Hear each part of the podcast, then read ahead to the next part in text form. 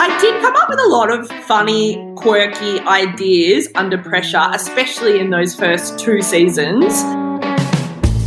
I love rules, I love barriers. Yeah. How do those two fit together?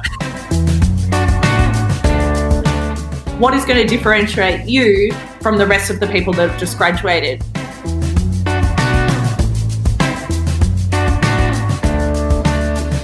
Hi, my name's Chris Meredith. And I'm Paul Fairweather. And welcome to The Common Creative, our weekly podcast where we explore and share the tools and techniques of creativity. And this week we have a very special guest, Dani Venn. Welcome to our show. Hello, thanks for having me. Uh, if you haven't already heard of Dani, is I think you know what I may say, a celebrity chef. Dani has not been on MasterChef once, but twice she was involved in MasterChef um, way back, a few years back, but also on Back to Win, this season's Back to Win, and achieved notoriety by being the only person I think ever on MasterChef to be eliminated whilst holding an immunity pin. Congratulations for achieving that amazing thing, Dani. I wouldn't have played the immunity pin either for what it's worth. So I think you did the right thing. Tell us, Dani, I mean, we're keen to talk about creativity, but let's start with, with food. What inspires you about food? And is it a creative outlet for you? Yes, food definitely is so creative. Um, but I didn't realize that until well into my 20s, I don't think. But for me, food is so creative because it is all about a sensory experience. Um, it ignites all of your senses, you know, what it looks like, the colors in it, the textures in it, the taste of it, the smell of it, and being able to shape that into a dish, which then is an experience, um, is extremely creative. And I think the best chefs in the world really harness those senses and also memories. Food is all about, it's a very personal experience and it harnesses memory. So when you have a slice of apple pie, for instance, you could be transported back to your grandmother's kitchen as a kid and that makes you really enjoy that mouthful so much more. So I love food because there's so much that you could do with it. It's endless, really. And also, there's never like you can always learn something more. There's always something to learn. You can never know everything. it's a wonderful point about memories. Uh, uh, Blackberry Fool t- transports me to my grandmother's kitchen for what it's worth. And I know that there's a part of the brain, the limbic part of the brain, which connects directly to your smell organs. And it mm-hmm. doesn't go through the conscious part of your brain, it goes straight to that memory center. So that makes perfect sense to me. So yeah. uh, tell me, what, how would you describe your style of creativity? I think we know that your style of cooking is a kind of wholesome, sort of family version of cooking, so mm-hmm. fresh ingredients, local ingredients. But your mm-hmm. style of creativity, do you have a, a way of being creative?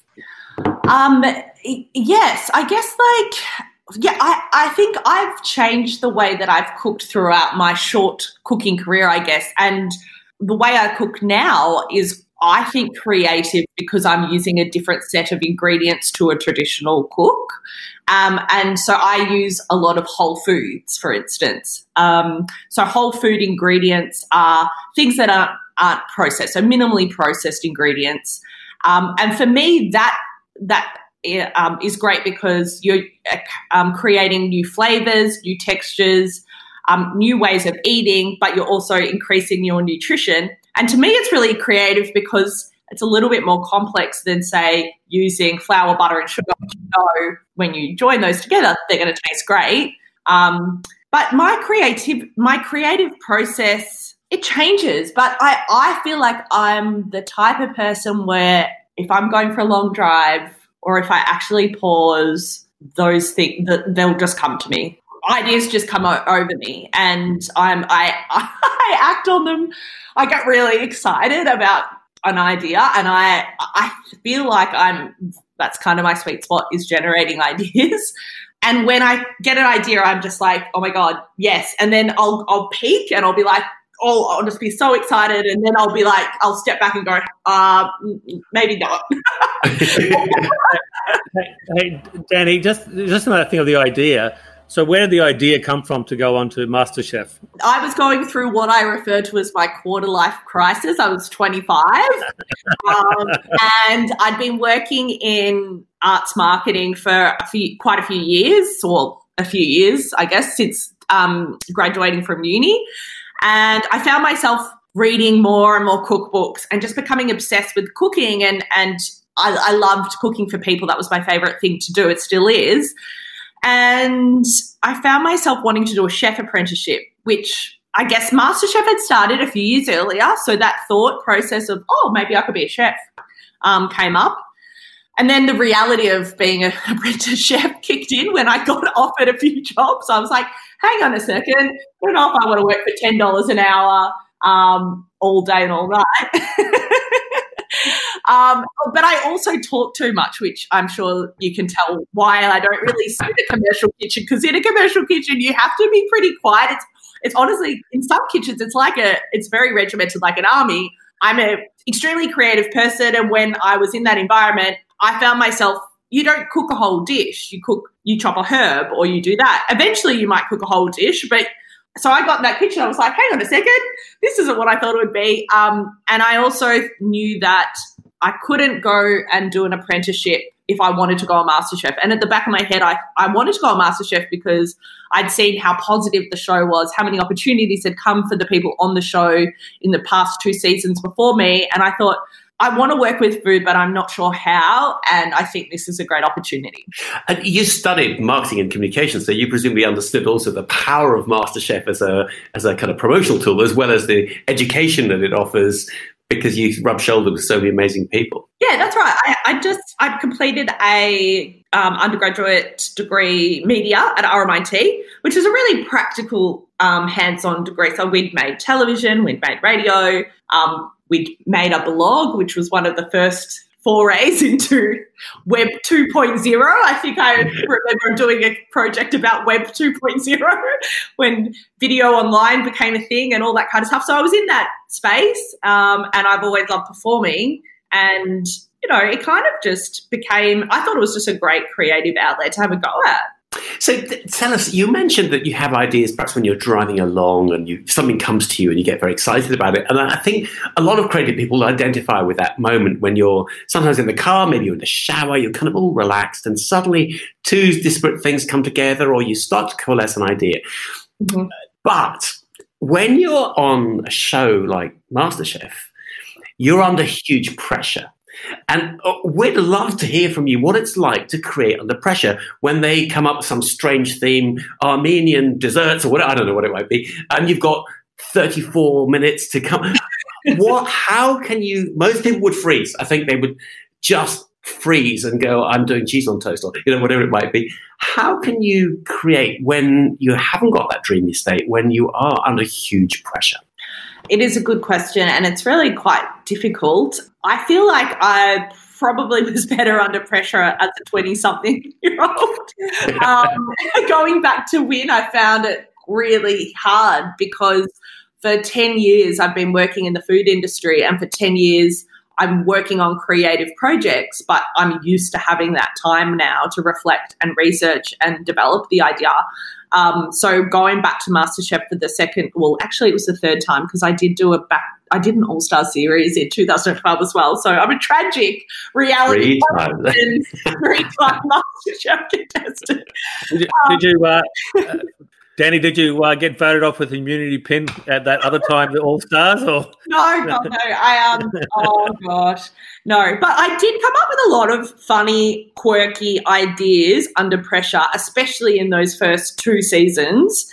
Um, and I look back now, and I think maybe there was less fear um, and more like there was, for me personally, I felt there was quite a lot of pressure going back in the back to win season and looking around. You're like looking at some of the best cooks in the country, and there's that, oh my God, what am I doing here? Do I belong here? All of those things. Whereas the first time round, I was so just like, oh my God, everything was a surprise. And uh, oh, I got through the next round. How cool's that? Oh, and I got through then. And so, like, there was less pressure on me, I think.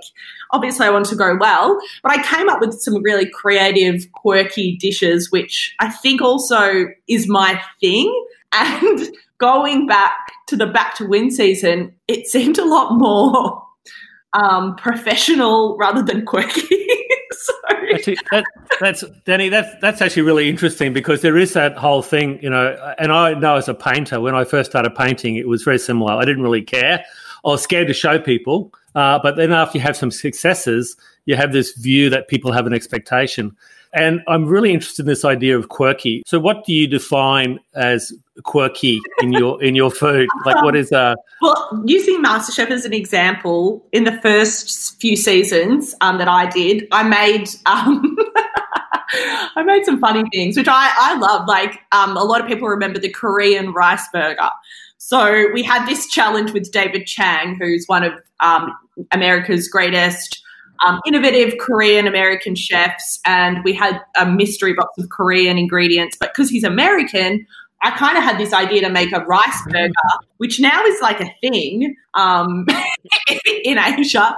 And at the time, like everyone was like, "What? You're making a burger out of rice?" And it was really quirky, and it was fun, and it was playful, and I that that to me is my type of fun thing yeah, David Chang really loved it. And then I remember making these lychee toffee pops, which were the this play on it on um, going to a Chinese restaurant when you. I remember as a kid wanting to have banana fritter, but also it, the theatrics of this toffee. I remember having toffee and like deep fried banana, and I made these pops that were these quirky things, but I managed to meet, beat Poh and Marion cooking them.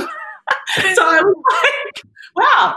Um, and I just, I, I, like a baklava ice cream sandwich. I remember making these things which, that were like just fun and playful. Whereas this season, you know, you saw the level of food. It was fine dining at its best. And I'm not that type of cook. Like I like just doing stuff that's a bit more fun. So, I mean, not that it wasn't. Can I can I build on that, Dani? Because it sounds like we all become victims of our own um, self expectation. You know, the more you go on, the more feedback, more success you get, the more pressure you put yourself under. And it's all from ourselves. I don't know if the rest of the world sees it that way, but you think now people expect something of me. And you mentioned this word that, that I think is a really interesting key to this idea of quirkiness, which was playfulness. And maybe if we could remember or learn how to be playful when we're being creative, we wouldn't have that pressure to be who we think we ought to be. Um, now you, you have young family. I know. That, uh, how how can you be playful? Any ideas on that? Yeah, I mean, like for me, I love being playful and childlike, I guess. Um, and having, I think, watching kids play and create um, from a parent's perspective is amazing because they just do things without thinking about them and they create things that are really striking or fun or you know, just because they like it. Whereas adults will put this expectation and overthink stuff and go, oh, I can't put that together, it won't work. And um, it doesn't end up being as good, I don't think, in some ways. But um, for me, I work better with rules and barriers. So if someone says to me, cook anything you want, I am like, I'll freak Cheese out. sandwich. Cheese sandwich. Yeah, I'm just like, oh, like, I don't know anything. I can't cook anything. but if someone says to me, um, purple or uh, a country, um, you know, Vietnam or whatever it is, whatever barrier it is, that then I can go, okay, cool. Like I can work with something, I can dissect it, I can um, come up with something that's, you know, a fusion of whatever it is. Um, it's really interesting you mentioned that in connection with play because I would have guessed you'd go play is about not having the barriers and not having the rules and, and play people when people are playing they just work it out for themselves. And you're saying I love rules I love barriers. Yeah. How do those two fit together? I don't know actually. That's a good one. Um, I mean yeah I I don't know but I always find having those limitations in place is more I, I, I find myself being more creative. Um, but that's not the same for everything. And I guess maybe it would be different for different mediums, perhaps. Um, but it just helps me categorize my brain a little bit more, or else it's too like, oh, I don't know what to do. I find when I see a door with a "Do not enter" sign on it, uh, my first reaction is, "Why not? How can I get?" so maybe it's that. yeah, do not touch. Um, okay, just want to touch it now. Yeah, um, you, with your uh, your kids know that your thing is playfulness in the kitchen. I just wonder when you're uh, when you tell them not to play with their food, uh, they, they, they, they get any pushback. You know, like Oh, Mom. you should see how my two and a half year old eats. I just give up, to be honest. Like, like, there's mess every every meal, and that's okay.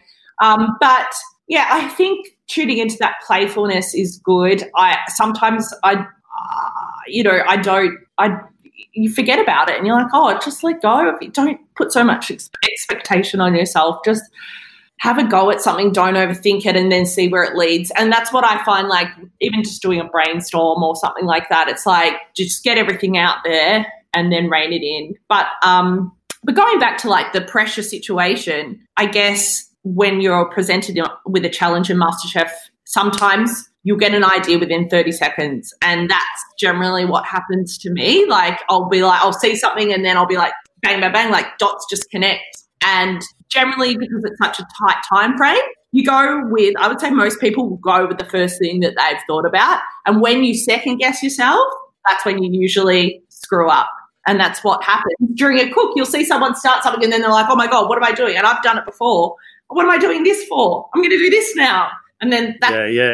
unfolds, and that's great TV. But uh, uh, Dani, just in your, I, I, I, think it's really interesting, and you know, focusing on MasterChef and that. What about in the work that you do now? Like, do you have boundaries? You know, uh, is it quirky? And I suppose the third part of it, along maybe a long answer, is uh, do you work with people in business? How do they respond? You know, to this idea of quirky? You know, um, the things that you do, like yeah. when you're out in the real world.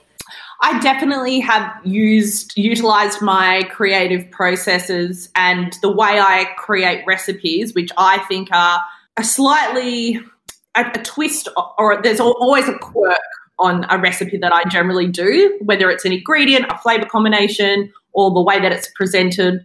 But I, my audience and what I do is generally still accessible and simple enough for people to be able to recreate at home. It's definitely not quirky in the way that Reynolds would put together a dessert, but it might be quirky in that people would go, oh, that's interesting. I want to make that. Um, and I've been able to, I guess, utilize that skill to work with different, um, say, for instance, food brands. I'll come up with recipes for their products. Um, and that's something that I've been able to do since leaving the show, which has been amazing. So I've been able to work with, I work really closely with a company called Melrose Health.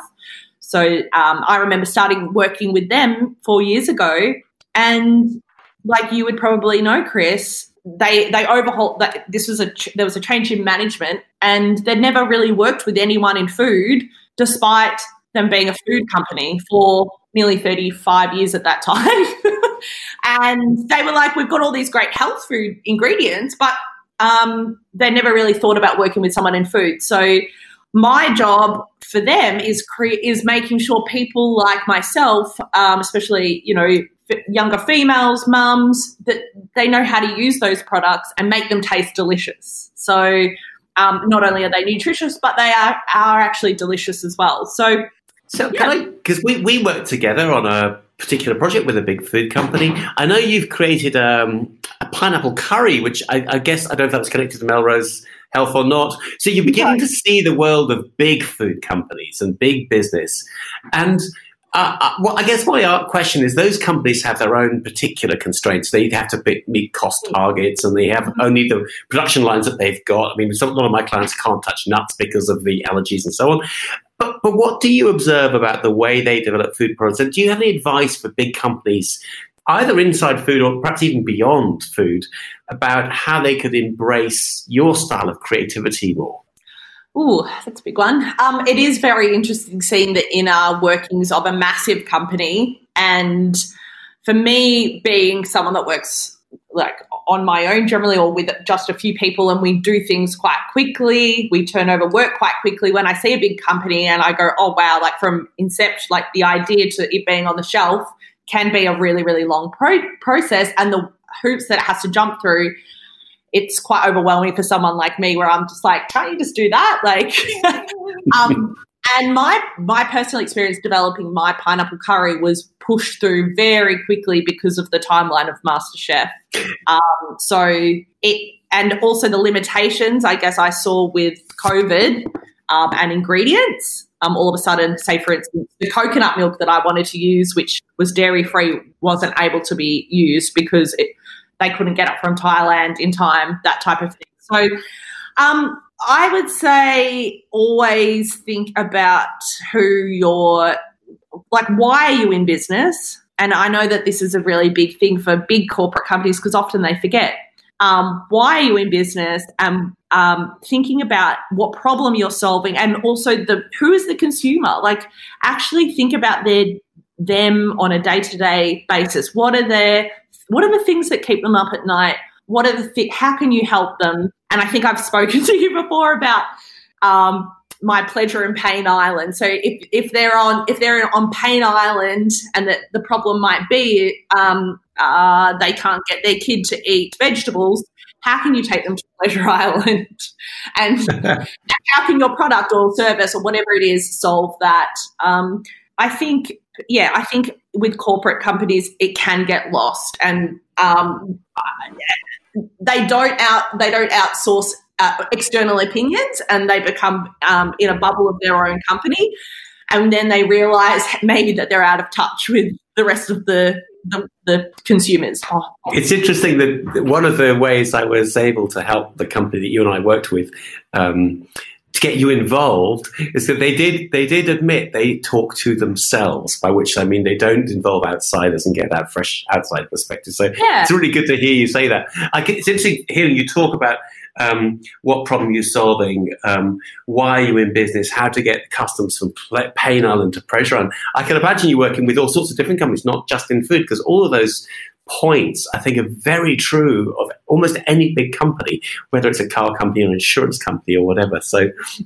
maybe we'll see you one day consulting outside of food, helping people just just do new stuff. well, you never know. I think exactly like creativity I think as a concept is relevant to all industries. And I remember I didn't realize that I was even creative until I became an adult because I don't even think that creativity was something discussed like it is now um, in the school system and things like that. Um, I remember thinking, oh, am I creative? And not realizing because, like, I wasn't an artist, for instance, or something like that.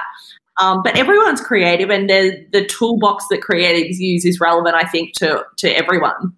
I was going to ask that, that, that is just uh, it's very interesting. You say that you don't recall yourself as being creative as a child because we we speak often about the fact that around puberty, a lot of kids' creativity gets shut down either by an internal voice or you know by by a figure of authority or the school system, whatever. So mm-hmm. you didn't, as a child, you know, were you creative? Like, or were you just being a child and playing and creating things? Like, you know, did you I, have a creative hobby? I think um, I was creative as more as I think I was creative as a child, and I remember like um, I used, to, funnily enough, talking about microphones. I used to have this microphone and a tape deck which I could record things and I used to make my own like radio shows and I'd love talking on the microphone and I'd I'd have a cubby house and I used to sit in there and just I'd used to spend hours just talking on the microphone.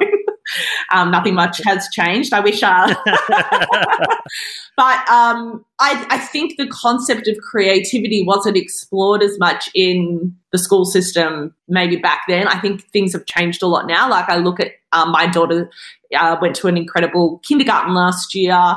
And she now goes to an IB school, which is International Baccalaureate School. And the system of education is now changed so much to harness um, an individual and to harness creativity and to really talk about that as a concept. Um, but I, I, yeah, I think I was creative, but probably didn't recognize it until I was older and felt like someone had given me permission to be creative or something like that. Mm. Actually, I think it's interesting. I think it's changing, and in certain schools of changing. You've probably seen that Ken Robinson uh, TED talk where he talks about uh, schools killing our kids or children's creativity. Um, mm. But but back in my day, not they had it at my school, but you know there was the home economics subject, which was literally you know like sewing and cooking, but not in any creative sense. You know, this is how you you yeah. know this is how you bake your cake. Uh, this is how you. Uh, in fact, it was funny. My, my my daughter's eleven, and her friend were over, and they pranked me. They got a sponge and they covered it with cream and gave it to me and so said it was a special sponge. And they were talking about it. And I was I was on the couch listening, and she, oh, yes, I made the sponge at home. My friend was saying stuff, but I couldn't believe. You know, I, I bit into this thing, and it was just uh, this sponge. But yeah, so hopefully, if they do have home economics still at schools, it's you know, it's it's more along the lines of MasterChef rather than uh, this is how you boil an egg. Yeah. Um, but it's it's interesting actually. I think all of us experience that outsiders asking for the formula. So it might be, how, how do you paint like you, Paul? Or Dani, what's the recipe for that dish? Give me the process that I go through to, to copy you in effect. Mm-hmm. Um, so I'm, I'm wondering why people don't ask, how do I play with food or how do I play with a paintbrush? Because that would give people a route to their own creativity. Um, but I would take a lot of confidence to do that. I'm, I, am a photographer, and, and people always ask me, uh, you know, how, how, do I? What are these buttons for? It's a bit like saying, how many ways can you slice carrots? It's kind of, what are you, what are you trying to cook? What are you trying to deliver? People, oh, I don't know that. I just want to be like what you do. So. Um, it's a very interesting twist. People want the formula, they want the process, and they don't. Yeah. They have to start I, there I, before they can. Yeah, and I feel like you give. I think the interesting thing that I realized when I was on MasterChef was you give 50 people the same recipe and you're going to get 50 different dishes. Um, I can tell you how to cook something, and some of the things that I like, especially some of my recipes that I sometimes that I will make that I know how to make, but I know that it's still difficult for someone to make. I can tell you how to do it, but um, yeah, it, it, you'll get a different result, and it depends on what tools you have or what things you have in the kitchen and all that type of stuff. What ingredients you're going to use, and it just changes so much. And I think for me, cooking is less about a recipe and more about play. And yes, you need to know certain techniques, which I'm actually not very good at. Like, I'm not a technical cook. I just give stuff a go, and people freak out, especially pastry chefs that are very technical. Um, and that's another thing I think with MasterChef. It's like you have to be really good at how to work with flour, butter, and sugar because they're the three things that you'll always have to cook with. And I have not used those process ingredients for a long time as well. So I was like, oh, shh, my toolbox is different again. So, you know, there's so many different things with cooking. Is there a fatal flaw in creativity that, that if, if you come up with a winning formula, I'm talking from personal experience here, you come up with a winning formula, you're kind of your DNA won't let you repeat it because you've got to change it and try something else and try something. Else. And I wonder if creatives need to be partnered with people who who know about capturing what you've done, repeating what you've done, and not changing it because you might every now and then stumble on something really brilliant and a, a, a, true creative will go, fine, I want to do something else brilliant now. And it's a problem because you can't you can't kind of capture or share what you've done. What do you think? Should creators be teamed up with people that know about process and know about um, re- repetition, if you like? In the kitchen or just in general? Well, I'm talking in general, but it would apply to the kitchen or. Yeah, I think that I think working with another person is always of benefit um, because I think like you always will learn something different off another person. And if someone's very technically minded and um, systematic, um, paired with someone that's more like me, I'm more creative and things are everywhere. And I'm like, what? I'm not a details person. I think that's actually a really good synergy because you you you learn from each other. You might come up with something that you never have come up with before. Um, and I think that's the great thing about, I guess, working in different teams. I, Dani, I, I think it's very, I think it's a really interesting point that you've made, and you're very much similar to me. You know, once I've done something, I don't want to do it again. You know, like I, I, I get bored with it very quickly. And so I, I sort of, uh, in thinking about it, I think your role in some way is to inspire people, you know, so you do something and, you know, you might do it on the show and people go, well, that was so fantastic. You know, I'm going to try that but you've already moved on to the next thing. You know, yeah. You're not interested, you know. And I, and, and I think it's also interesting that you decided not to be apprentice because it was too controlling. And you talked before about having boundaries because you know in a, in a restaurant that has a menu, you can't be creative. Um, mm. But there are obviously some restaurants very limited. There's some restaurants out there, you know, especially like provincial Italy and stuff, where it literally is you turn up and you eat what they're cooking that day, you know. And yeah. I can imagine you in that restaurant, but I couldn't imagine you in a restaurant where every day, you know, you had to make the the same meal. That when the person comes back tomorrow, they don't go, "This is different," you know. yeah. Um, and uh, true. It's really true. And like there are those restaurants, but they are in the top, you know, very small percentage. But also when you think about a restaurant, it's very similar to a large corporate company. There are so many constraints. You know, you have to deliver on the price of food, um, how like the portion size has to be a particular weight to ensure there's no wastage. When like creating a dish for a restaurant is incredibly different to cooking at home as well, and it has to be financially viable. And a lot of restaurants don't get that right, and that's why there's so many restaurants that close down. I think like over 50% in the first like two or three years. It's something ridiculous Wow. um, because those steps um, aren't taken. And a lot of people go into a restaurant and especially um, chefs and have these visions. They are really creative. They want to create these amazing dishes and experiences. But that's why we've seen the death, I guess, of a lot of fine dining restaurants because that dish, is, which is tiny and intricate and beautiful, is going to cost you know eighty dollars, say for instance, at a, at a at a good restaurant. People don't necessarily want to pay for that, um, and they don't understand the work involved in it. That's why we're seeing a lot more, I guess. Um, uh, what do you call them? Take like you know like takeaway type model shops where people can have a quick bite to eat. It's it's cheaper to produce. They're still getting a tasty meal, and it's affordable. Um, Ah, interesting. A sort of bite size, uh, a sample size version of whatever it is well, you are. well, just like for instance, like George Calombaris, he had a press club for many years. It's a fine dining, extremely technical, expensive restaurant to run because everything is high end. The chefs are highly skilled. It's hard to find those. Um, the produce is the best quality. So, and it's an expensive experience, but the margins aren't necessarily high. When then he opened the kebab shop, Jimmy Grant's, which these are all everything's closed now. But as an example, um, Jimmy Grant's was uh, almost like it was a kebab shop, but like a good quality one. And you know the margins on that are, are way high. The turnover's quicker. So as, a business model, it's like both a creative, but this you know it's it's a different type of creativity. Um, and unfortunately, creativity has to sometimes it has to be financially viable, which doesn't necessarily mean it's the most creative way to I do think if you, if you were going to translate that into the world of art, I think you'd say fine art is a kind of it's about the passion of the artist.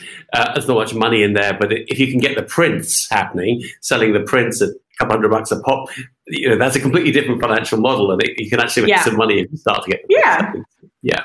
Uh, but also, I mean, applying to bit the world of business as well, because you know, business need, need new ideas. They need to be creative, but you know, they can't keep on reinventing themselves every day because you know there's right. the whole eco- economies of scale, and so you know, I Yeah. think it's a, I think it's a, you know a good lesson, you know, more broadly than not just uh, not just restaurants and kitchens.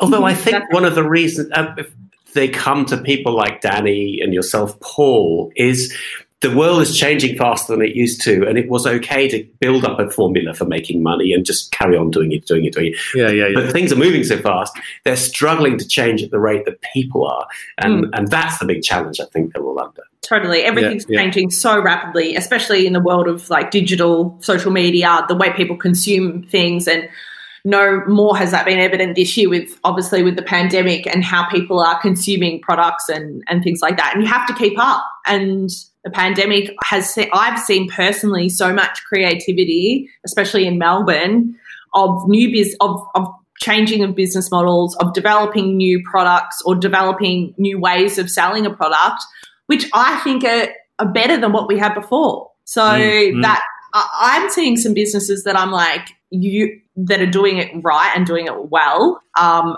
are probably not going to go back to the way that they were doing business before. There is a million unbelievable artists out there, but the successful ones seem to have a knack of marketing themselves. Do, do you think think that your success, you know, since the show has been related to your ability to self market? Um, definitely. I think not just self market, but self motivated. I would say, Yeah. um, because especially back in the day with the early seasons of MasterChef, all of a sudden the market is very flooded with a million MasterChef contestants, and um, I feel like a lot of people just expected things to be handed to them on a platter of like you've been on MasterChef, now you're going to get X, Y, Z opportunity, which did happen for the first season because it was brand new, and of course people wanted to work with Julie and Poh and and Justine, but you know, a few seasons down the track, that's not that's those same opportunities don't happen. You have to really work for it, and that's what I always say to not just people off MasterChef, but people that are finishing a university degree. It's like, what is going to differentiate you from the rest of the people that have just graduated? Well, you can do internships, you can volunteer, you can create your, you can do your own side hustle, whatever it is. There's a lot more opportunities these days to do your own thing because of online. Um, and it's the same with me. Like I felt like I people like actually it annoys me a little bit because even this year people are like oh you're so lucky that so and so's knocking on your door asking you to do a product at Coles or whatever and i'm like actually i'm not lucky i called that person 10 years ago and asked her to go out for a coffee. And then i've been working doing every single job that they've asked me to do for the last 10 years and jobs that not necessarily everyone would want to do. And i've worked for 10 years with this client and I've worked hard and I'm I'm friendly and I'm I'm willing to give things a go. And it's not someone just knocking on my door saying we want you to have your own product at Coles. That's a work that's that's like 10 years worth of work. The, the 10 year overnight success exactly and it's like not and still now it's like I'm, I'm still working like you know i'm learning a lot through this whole product thing as well like things don't just happen and it's the same with, I think, a lot of young people as well. They see a lot of success in social media and a person having so many followers for like really quickly, and it's they forget that you have to still, you know, you still have to work at it. And I think networking, relationship building is absolutely crucial, and doing it the old-fashioned way. You know, well, when you're allowed to leave the house, you can still go out for coffee and and nurture those relationships and be genuine about it. It's because you actually care about their business as well. Well, if you ever get sick of cooking, I'm sure you got another career back in marketing and motivation, uh, Dani. Uh, that, that, that's great, great insights and great words of advice. Very yeah, good. Dani, I, I'd echo that. Thank you. We've learned about the fact you love barriers. Um, we've learned about the power of play. We've learned about big companies remembering why they exist and how to get them out of Pain Island into Pleasure Island. But most of all, you've inspired me to cook Korean rice cakes, rice burgers. I love it. Thank you so much, Dani. It's been a great pleasure to have you on the show. If you're listening into this podcast, please give us your feedback, write some comments, give us a rating, tell your friends, and we'll see you for next week's episode of The Common Creative. Thanks so much, guys. Thanks, Dani. It was fantastic.